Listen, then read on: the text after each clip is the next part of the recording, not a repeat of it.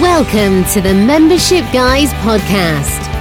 Kick ass advice and tips for membership site owners. What's up, everybody? Welcome to episode 69 of the Membership Guys podcast. Thank you so much for choosing to spend a little bit of your day with me. I am, of course, your host, Mike Morrison, one half of the Membership Guys, and this is the Membership Guys podcast where we dispense proven practical tips and advice for membership site owners. Today, I'm talking about the ugly side of memberships. It is just after Halloween, after all. That's when all the creeps and all the monsters and all the nasty stuff comes out. So, we're going to talk about some of the nasty stuff around the membership website world. Now, you all know that we love the membership business model. It's kind of obvious, right? After all, we called ourselves the membership guys. You don't do that if you don't absolutely love everything about memberships. And we could talk about how great this model is until the cows come home. But as with anything to do with business, online or offline, there is an ugly side. And that's what I want to talk about on today's show. Now, having worked with membership sites of all shapes and sizes in all different markets for years. We've seen all manner of ugliness, but in this episode, I want to talk about three main areas that we've had specifically for our own site issues with within the past few months, and that usually top the list of the most unpleasant things you may have to deal with as a membership site owner. And those three areas are copycats, piracy, and chargebacks. And I'm going to tell you a little bit about our own issues with those three areas in the episode. Now, of course, they're not the only bad things that may come up for membership site owners, and we've touched on some stuff in the past. We'll talk about some of the other areas like dealing with problem members, bad feedback, and so on in future episodes. But for this particular installment of the Membership Guys podcast, I really want to focus just on those three. So let's start with the first one, and that is dealing with copycats. People people who take this whole idea that imitation's the sincerest form of flattery a step too far. Now, this is a tricky area for us running the Member Site Academy because the Member Site Academy almost performs a dual role. Not only is it somewhere where we provide education tools, resources, and all of that around memberships, but it's also a membership site about membership sites, and therefore our members almost view what we're doing in the Academy as a case study in and of itself. So it's not just about the educational stuff that the Academy provides, it's about looking at what we do in running our own membership site. And that's a great thing. It's really great for us because we get to eat our own dog food. We get to show that we walk the walk as well as talk the talk. So, with that in mind, we had an expectation that people would obviously take inspiration from what we're doing with our own website.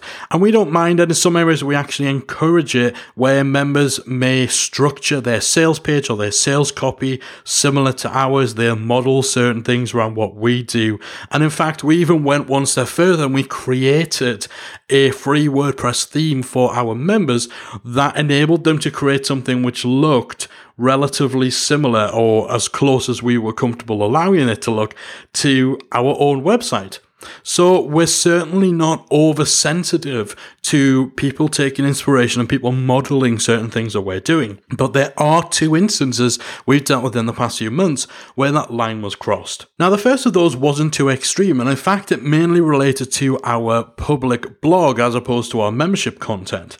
It was actually a situation where a freelance writer who was contributing to the blog of a company who sold membership software, we actually discovered that all of her posts or every article she was writing were pretty much lifted from our blog. She'd basically just been taking blog posts we'd written and rewriting them. So while the actual words, it wasn't a direct copy, the structure, the ideas, the topics, and in a few cases, specific concepts that were unique to us, they were taken and it was abundantly clear. There were actually a couple of cases where the actual wording was identical, and there were cases where, you know, we'd have certain things listed, certain items in bullet point lists on our blog post, and she'd have the same list with the same items in the same order on hers. So it was clear what was going on, it was clear what she was doing.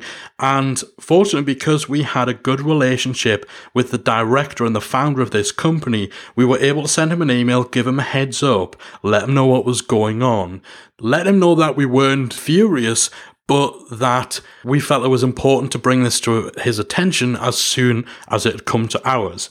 And of course, he wasn't happy about the fact that somebody he'd hired to create unique content for him was not only recycling other people's content, but was taking it from people with whom he'd actually developed a strategic relationship. So, you know, we had a good working, and we still do have a good working relationship with this company. And so the fact that someone he was hiring um, to write content was doing this actually could have put that at risk. It could have caused major problems. Now, what happened was all of her content was removed, and ultimately they no longer worked with that freelance writer. And so I felt quite bad, and we both felt a little bad that obviously this had led to somebody no longer being hired by this company. But then when we put ourselves in the shoes of the MD of this company, and indeed, you know, we didn't ask that this person be fired, we just asked that she stop taking our blog content and stop recycling our ideas. You know, when we actually put ourselves in the shoes of the person running this company, this could have actually been quite damaging to a relationship that had been built over years. You know, we've done several things together. We continue to enjoy a positive and a fruitful relationship with this company. And one writer taking shortcuts could have jeopardized all of that. So I fully understand, obviously, why they chose no longer to work with that person, and hopefully, it's something that she'll not repeat with other clients uh, that she takes on within her freelance business. Now, the second uh, occasion of us having a copycat, they went a little bit further. Now, again, he was rewriting them, so he was using his own words. He wasn't just copying like for like, but the idea, the structure, the key points, some of the concepts were clearly lifted from our posts. And the thing is, I think that this is something that many people allow to slide because perhaps they think that even though clearly somebody has ripped off their blog post ideas. Because they haven't used the same words, perhaps they think it's not plagiarism. But actually, when it comes down to it, plagiarism applies to concepts and ideas as well as to actual word for word content. So if you're putting in the time, the effort, the work, the resources to research which content to write, to plan and to structure and to create the outline of your articles to come up with unique concepts and unique ways of actually uh, communicating different ideas.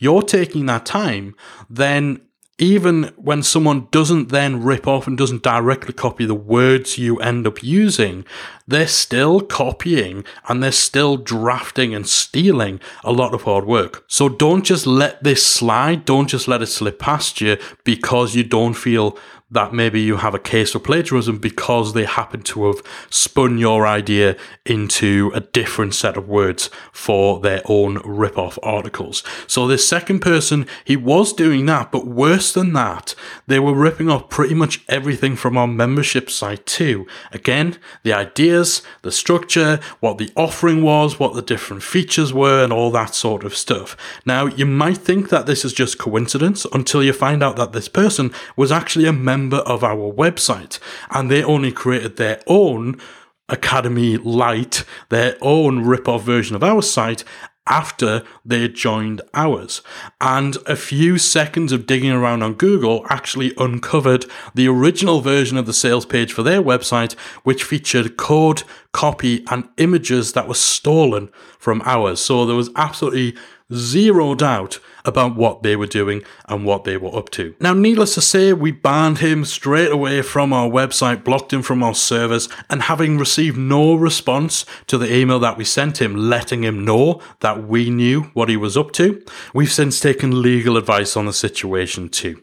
It's so important that you don't let this kind of stuff slip that you take action and that you are vigilant against this sort of thing happening. Listen, anytime you put something out publicly, there's a risk of it being copied. And copying and plagiarism isn't just as straightforward as somebody copying and pasting everything that you've created. It extends to concepts, it extends to ideas. And while putting your stuff behind a paywall as part of a paid membership certainly does reduce the risk or reduce the exposure you have to people copying you in this way, it is so important that you stay vigilant, you stay on the case in looking out for people who are crossing the line. You can accept that people are going to take inspiration. You might even take that as a compliment that something you've done has inspired somebody to go away and create something of their own. But it's important to stay vigilant against people who cross that line between being inspired and outright copying and stealing your content, your concepts, your ideas, and so on. I still like to see the best in people and I always kind of try to assume a level level of innocence that perhaps people didn't realize that they are crossing the line. I think in the first instance that I talked about, there was perhaps a degree of that. In the second instance, judging by the behavior of this individual both before and after we made them aware that we knew what they were up to, then it's harder to assume that this was simply an innocent mistake. But if you have something like this come up for yourself, you can almost take solace in this universal truth.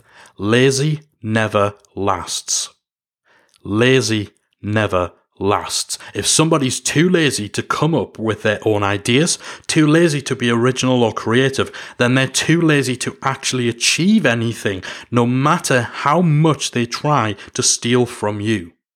Now, these people don't understand that it's not the blog posts that make you successful, that it's not the features you have in your membership, the courses that you have, your sales page content.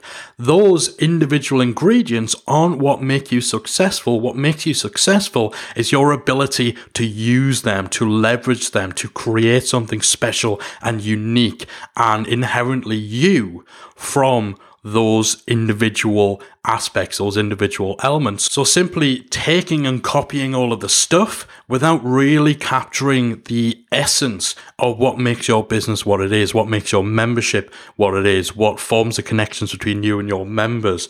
That's why they'll never get anywhere just by stealing your stuff. Somebody who can barely manage beans on toast isn't going to become a Michelin star chef just because they take exactly the same ingredients and follow the same recipes as the likes of Gordon Ramsay and people like that. So so you need to take solace in the fact that lazy never lasts, that the fact that they're stealing from you is a good sign that they're not going to know how to actually tie all that stuff together and how to actually use all that stuff.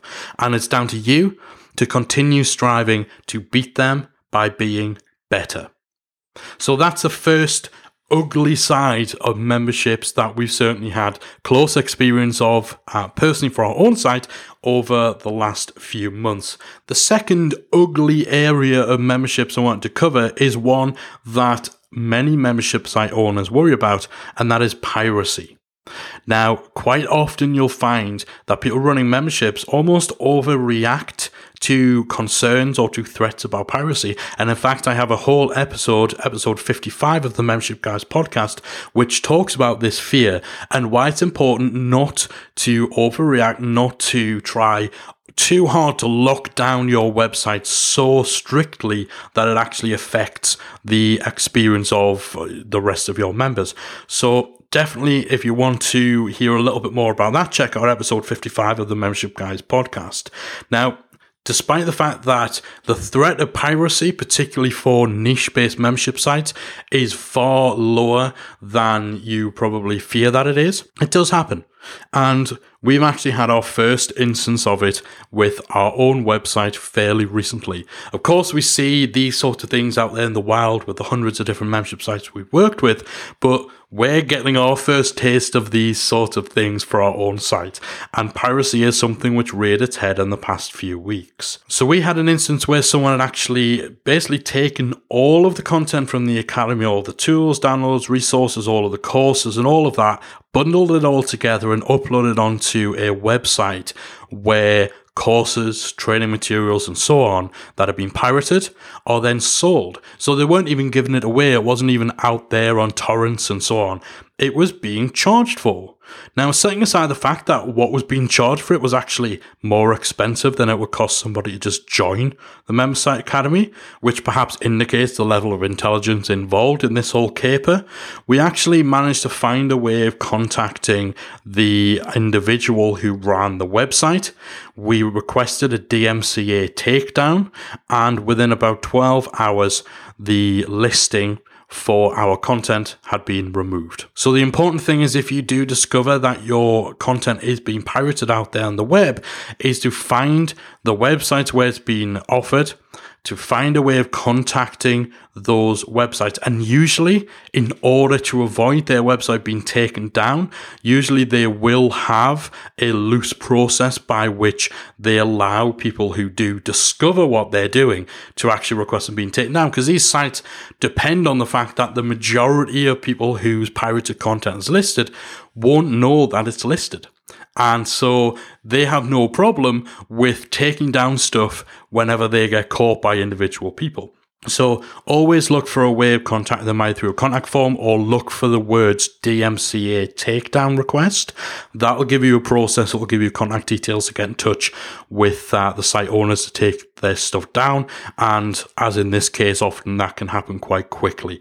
If you don't have a way of contacting these website owners, your next port of call would be to contact the company that provides their web hosting because hosting illegal files is against the terms and conditions of pretty much every reputable website hosting company out there. Now, you can often find who is hosting a website by doing what is called a whois search.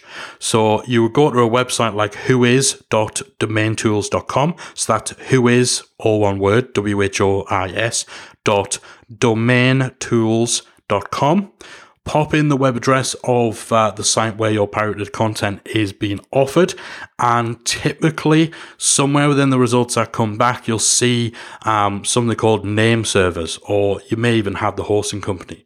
When you look for the name servers, sometimes that'll actually tell you who the hosting company is. If it doesn't, you can actually take just one of those name servers, run a Google search, and that'll tell you who these are. Now, if you've got a web developer, if you've got a techie person working with you, again, it's probably easier to just ask them, can you find out or get an idea of who is hosting this website? If you don't get any luck in uh, contacting the hosting company and making them aware that a website on their service is offering illegal downloads, then you might try the same tack with the domain company as well, because that could lead to their domain name being suspended. So again, it's just about taking action, about not sitting back and letting this stuff happen. Kind of similarly, we had a member who recently uh, posted on our forum saying that they'd found that all of their course videos had been stolen and uploaded to YouTube. And again, for him, it was just a case of contacting YouTube, reporting the videos in question. That got the channel taken down, the user banned, and the videos removed. It's an annoyance, it's a major pain, especially if it just keeps happening. But to a certain degree, we have to kind of just accept that piracy happens. Listen, if the Hollywood industry and the hundreds of thousands, millions of dollars that they spend trying to end piracy of their films isn't doing the trick, then me and you we don't have any chance of completely stamping it out. That doesn't mean you need to be so terrified of piracy that you don't create anything ever. You just have to accept that in most cases, it's not usually going to attract the attention of the sort of people who will pirate your material when you're running a niche membership. Some niches, some markets, you're going to have more people with that sort of mindset involved. So, you know, online marketing, certainly in certain circles, you're going to have more people who are inclined to pirate and rip off off your stuff than, you know, if you're teaching cross stitching and so on. There is no 100% way of stopping it happening. And in the off chance that it does happen to you, it can be hit and miss whether you can do anything about it. If somebody wants your content badly enough, and if somebody wants to pirate it badly enough, they will find a way. There is no 100% certain way of preventing people from pirating your videos, your material, and so on. Again, it's kind of almost taking a little bit of solace in the fact that those people who download pirated materials would never have joined your membership would never have paid for it in the first place. So you're not actually losing money. That doesn't really take the sting out of things, but it is something to bear in mind. But again, we definitely do recommend you stay vigilant. You try and stay on top of this. Set up Google alerts. You know, if you've got uh, if you've got courses or if you've got a unique name or something like that with your membership, set up Google alerts so you have more chance of actually discovering places that are listing pirated content. And periodically, at least once or twice a month, do a search in Google for the titles of courses, for the title of your membership, and so on, just to see if anything jumps out for you. None of this changes the fact that piracy sucks and that one of the worst and ugliest things that can happen for a membership site owner is discovering that your content has been ripped off and is being either sold elsewhere or offered for free elsewhere. But trying to stay on top of it, trying to spot this stuff so that you can at least attempt to get it taken down and remaining vigilant is the key. The third and final area I want to talk about in terms of the ugly side of memberships relates to chargebacks and payment disputes. Now, this is something that every membership site owner will have to deal with at some point. So this is when somebody has paid for their membership, they've had access to your site, and then a few days, a few weeks, sometimes even a few months later, you get a notification from your payment processing company like PayPal or Stripe that that individual is disputing the charge. They're saying that they should never have been charged and they're trying to claim their money back. Now, for us, this is especially frustrating because we offer a genuine, no questions asked, 30 day money back guarantee on our membership, and yet we've still had one or two people who, during that initial 30 day period, have filed a chargeback. So instead of just contacting us and getting their payment refunded, they've chosen to go through a process that damages our standing with the payment processors and also results in us being charged a fee on top of the money that we need to refund. It's also a process that's slower and actually riskier and more hassle for them because there's no guarantees that they will actually get their money back. So beggars believe why they would choose this route rather than just asking for a refund or getting in touch with us. And again, this is something every membership site owner is going to have to deal with at one point or another. It's just the nature of the beast. In some cases, not the ones we've had recently on our website, but certainly in a lot of cases, when this happens, it's actually a case of fraud. Somebody's had their credit card or their PayPal details stolen or hacked or otherwise used without permission. And that's just a risk of doing business online and is certainly a greater risk within certain niches. There's not much you can really do about that. In other cases, people are simply just trying to rip you off. And in those cases, having site tracking or other record keeping where you can actually demonstrate that someone has received what they paid for, that they've logged in, that they've accessed and used your site, that they've interacted with your membership. If you can provide that, if you can provide IP address details to prove that the person accessing the site is the actual person who owns the credit card or who owns the PayPal account, then this can all be a massive help, especially where the person disputing the payment and trying to make the charge back is claiming that they didn't get what they paid for. And that's something that happened on a recent payment dispute for our own website where the person in question was claiming they never received access to the membership. We were able to demonstrate to PayPal that not only did they receive access to the membership, but they'd logged in several times a day for several weeks, that they downloaded items, that they'd attended live training and even asked questions. And we were able to provide the IP address that PayPal then matched up to this individual. So that was pretty much a slam dunk no brainer as far as PayPal were concerned when it came to the dispute, and they settled on our behalf, meaning that this individual didn't get their money back. And again, the crazy thing is, if they had been genuinely unhappy with what they'd received, and if they contacted us to make use of the 30 day money back guarantee that we clearly offer, then they would have got their money back right away without question, without objection, without any sort of problems. But instead, they've chosen to go the route that unfortunately people will often choose to go down when it comes to buying things online and they've gone for a payment dispute where they're providing misleading or false information just to try and claw their money back. So this just highlights the importance of having site tracking. So you use something like ActiveCampaign, for example, which is great for tracking the activity of specific members and specific individuals in terms of what pages they're visiting, when they're logged in, and so on. Having site tracking, having other sort of records or identifying information relating to your members can come in extremely useful for chargeback claims and payment disputes. Now, a lot does depend on the payment provider that using PayPal in particular become a lot friendlier to sellers and they have a pretty good process by which they deal with disputes that allow you to put forward evidence to fight your side rather than simply just giving the money back to the customer. Stripe are a little bit harder to deal with, and part of that is because if somebody pays for something using Stripe, then they have to deal directly with the credit card providers, and quite often credit card provider will side with the complainant regardless of how much evidence you throw at them showing them that it's a false claim. So Stripe can certainly be a little harder to deal with, but it's still worth trying to have these disputes overturned. And again, it has nothing to do with actually giving the money back. Believe it or not, I'm not going to lose any sleep if I have to give you your $50 back because you've decided the membership isn't for you. That's why we have the 30 day money back guarantee to allow you to have that little bit of peace of mind. What does rile me up as a membership site owner, and quite rightly, is when my relationship with the payment providers, which is something that can affect so many different aspects of your business in the future, you know, when that relationship is threatened or potentially damaged, and also when I get charged another 15, 20, sometimes $35 on top of what I've had to give you back just because you decided to go down a chargeback procedure rather than simply sending an email saying, Can I have my money back? So, three ugly areas of running a membership site that we'll all undoubtedly have uh, contact with at some point in running a membership. First, copycats, people who cross that line between taking inspiration and modeling their membership or their content around yours, crossing that line from that to outright theft.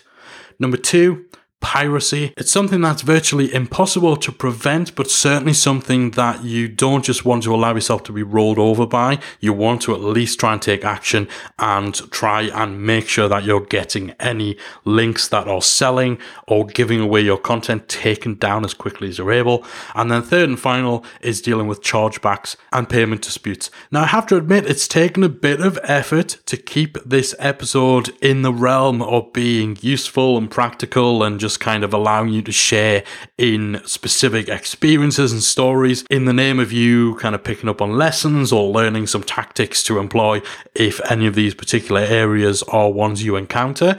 But it has taken a bit of effort to not just get a little wound up and a little annoying because this stuff can make you angry, can make you frustrated. Doesn't matter how long you've been running your membership or how many memberships you've had involvement with. We work with hundreds of membership sites, some up into the 25, 30, 40,000 member range where, you know, payment disputes are just a day to day thing, where piracy is just a given and all this sort of stuff is just part and parcel of doing business, but that doesn't stop it from being exceedingly frustrating to deal with when running our own membership. So, at the very least, hopefully, if you have encountered this sort of situation for yourself, then it's been a little cathartic in knowing that uh, you're not alone that it happens to the best of us.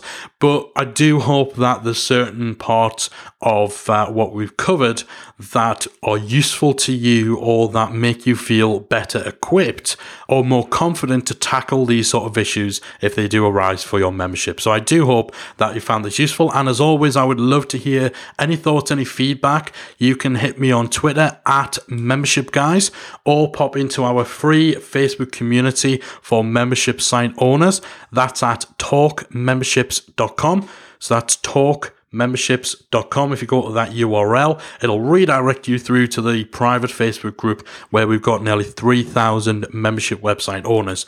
Jump in there if you're not in there already. Let me know uh, whether you found this episode useful. If you've had your own experiences of dealing with the issues of plagiarism, or piracy, or payment disputes, then uh, if it's something that you're willing to share, we'd love to hear from you.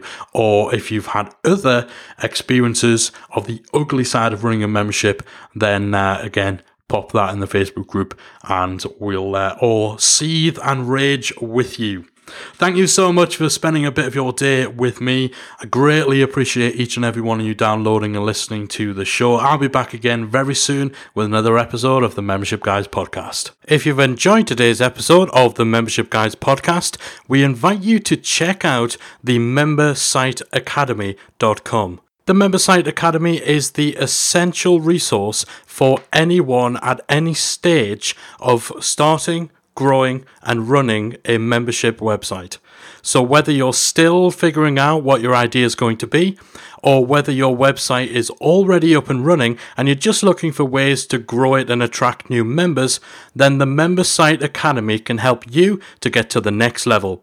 With our extensive course library, monthly training, exclusive member only discounts, perks, and tools, and a supportive, active community to help you along the way with feedback, encouragement, and advice, the Member Site Academy is the perfect place to be for anyone looking to start, manage, and grow a successful membership website. So check it out at membersiteacademy.com.